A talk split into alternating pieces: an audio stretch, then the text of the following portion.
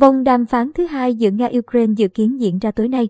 Vòng đàm phán thứ hai giữa Nga và Ukraine dự kiến diễn ra vào tối mùng 2 tháng 3 giờ địa phương hoặc có thể muộn hơn, nguồn tin ngoại giao cho biết. Các cuộc đàm phán không bị hủy, nhưng thời gian bị hoãn.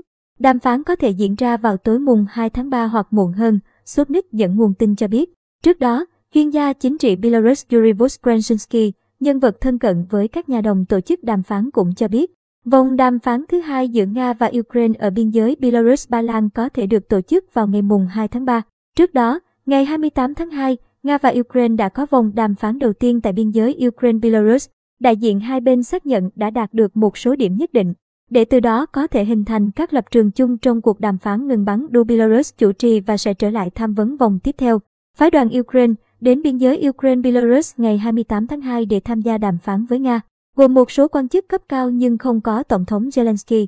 Đoàn đàm phán Ukraine đến địa điểm đàm phán bằng hai trực thăng, gồm Bộ trưởng Quốc phòng Oleksiy Reznikov, Cố vấn Tổng thống Ukraine ông Mikhailo Podolyak, Thứ trưởng Bộ Ngoại giao Mykola Tochitsky và một số quan chức khác.